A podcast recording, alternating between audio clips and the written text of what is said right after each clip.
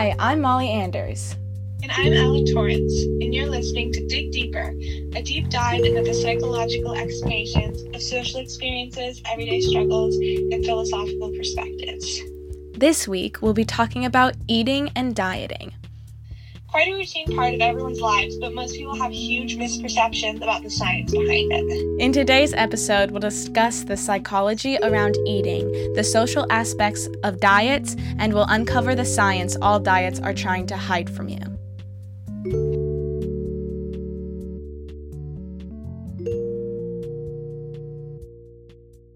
Food is a huge part of our lives, not just biologically, but culturally, economically, and psychologically.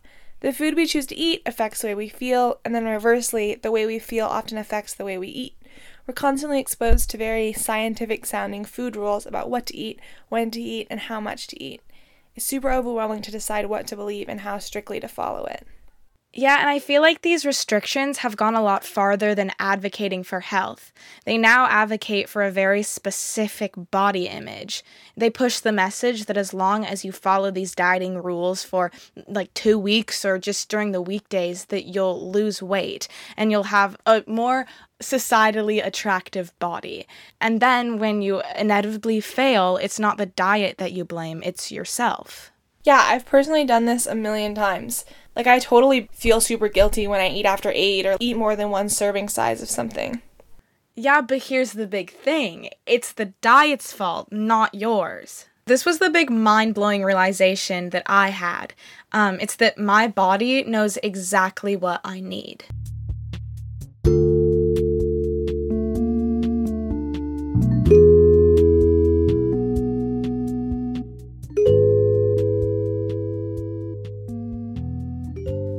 Most American children are grown up flooded with external sources telling them how much to eat. For a lot of people, like not finishing your plate meant that you're wasting food while people are starving, uh, which makes you rely on plate size for how much to eat instead of your internal cues.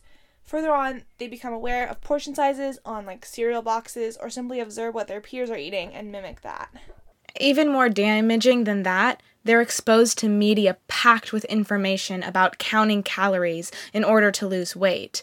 You're warned about the obesity epidemic in America and the risks of heart disease, yet another external clue. And then all these factors cause people to lose touch with their bodies and distrust themselves around food. This is the root of eating disorders and dieting culture. The reason that we wanted to make this episode and where all this information is coming from is the theory of intuitive eating. Intuitive eating is the rejection of external cues and the reliance on internal cues to monitor eating.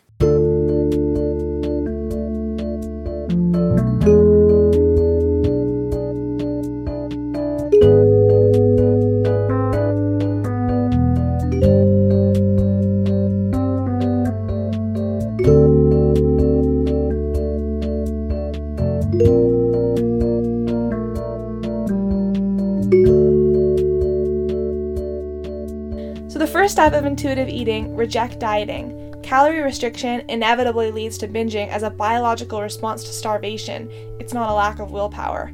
Cutting out foods completely causes intense cravings that leads to overeating and then also just dissatisfaction. Yeah, and from there, you allow yourself permission to eat anything at any time. This can be a super scary step, but it's essential to stop restricting yourself. And along with this, you rebuild your connection with your body's cues and honor your feelings of hunger and fullness. So, by rejecting external cues pressuring you about what to eat, you can finally get in touch with your body. Your body is biologically set up to tell you exactly what you need, and if you listen, it will. If you have a bad headache and low energy after eating a bunch of sugar, you'll probably make a different decision the next day because you'll want to eat food that makes you feel good. When you think about it, this makes so much more sense than following dieting regimens. From an evolutionary standpoint, it wouldn't make any sense for your body to not know exactly what you need. So, if there's anything to take away from this podcast and the theory of intuitive eating, it's to trust your body. Of course, it has your best interest in mind.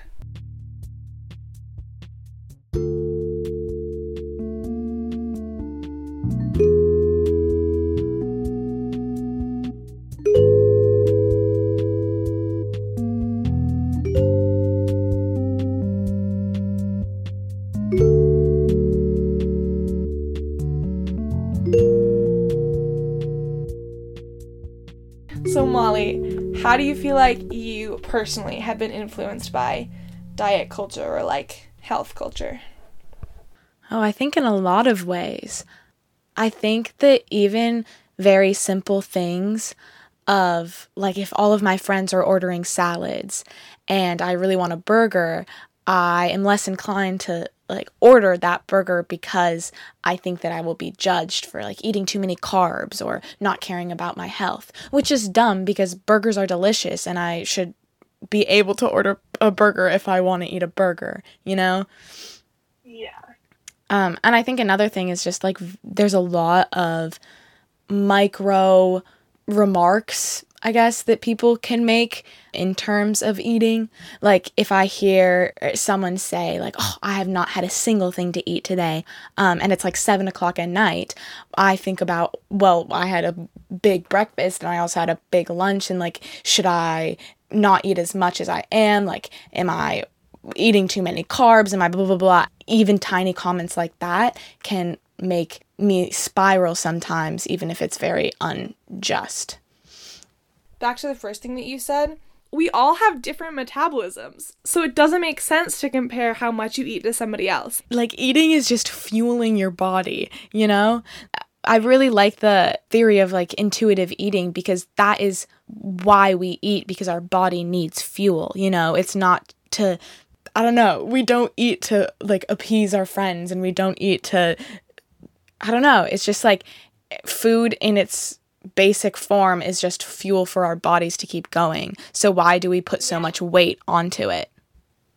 I was also thinking about this yesterday because I haven't been sleeping very well. And like that's another thing that affects your health, similarly to the food that you eat. But me not sleeping didn't cause me this guilt that me overeating causes me. There's this connotation with eating when it really is just it's the same thing as sleeping it's the same thing as exercise it's the same thing as showering. So why is there this very specific guilt associated with it?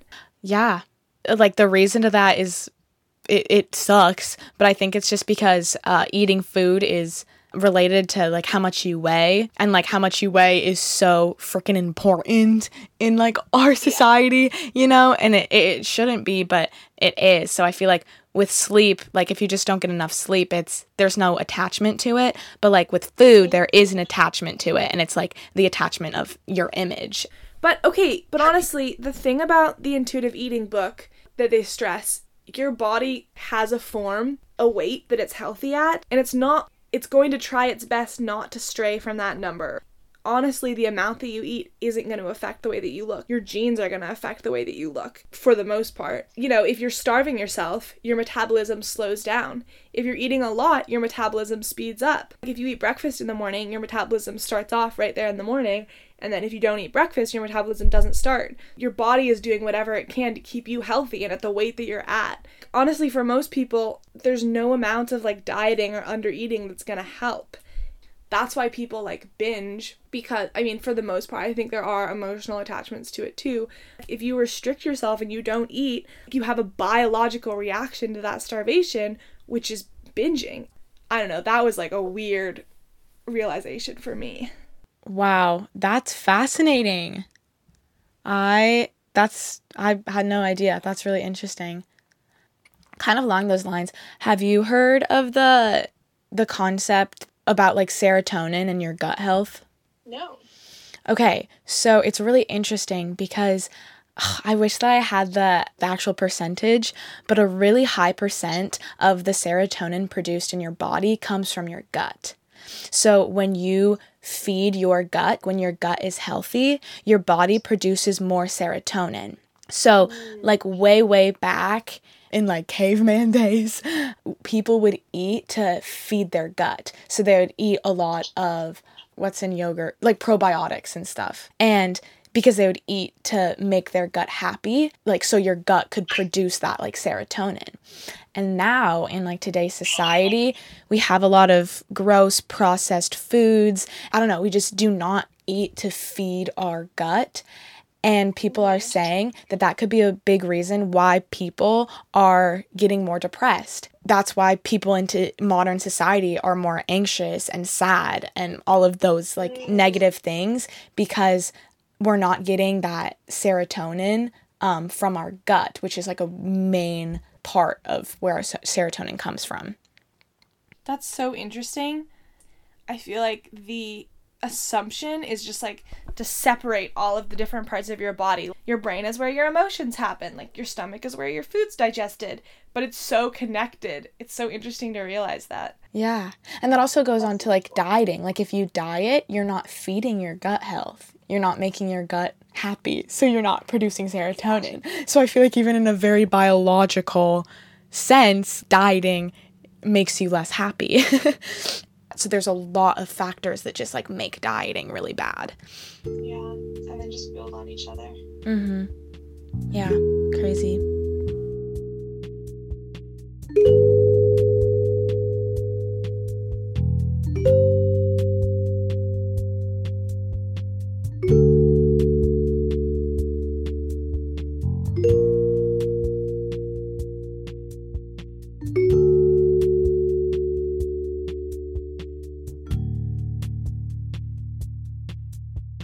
Yeah, talking about this has made me think about my own experience with dieting. Because I remember in middle school, my whole family did the Whole 30 diet, which is advertised as like the diet that isn't a diet, like the diet that's just eating healthy, because it's not necessarily like restricting your calories or whatever, but it's just cutting out, quote unquote, all the unhealthy food.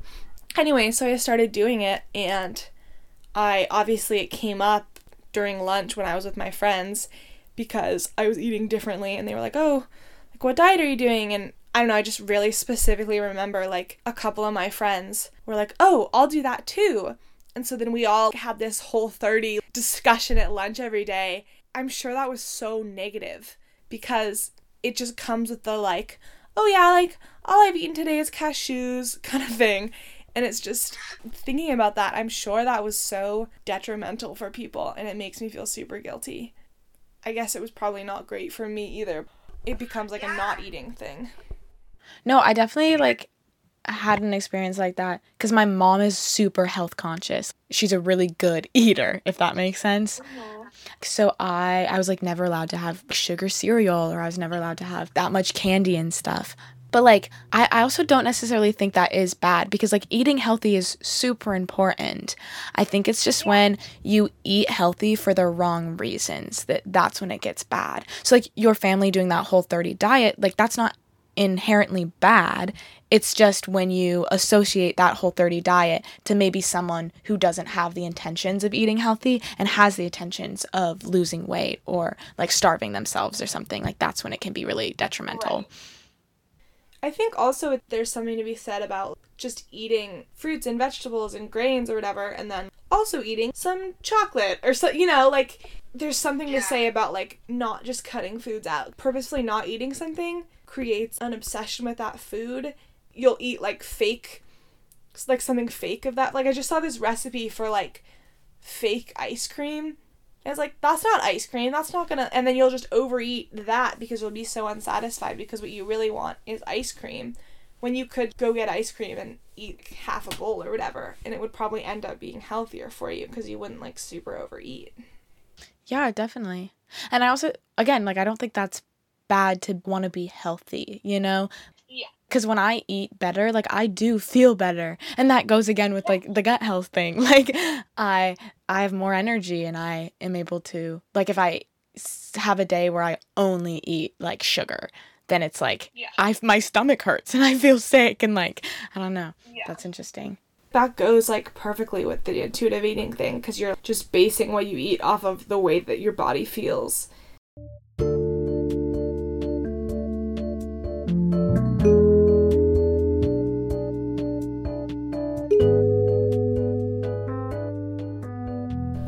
Well, thank you for listening to our banter.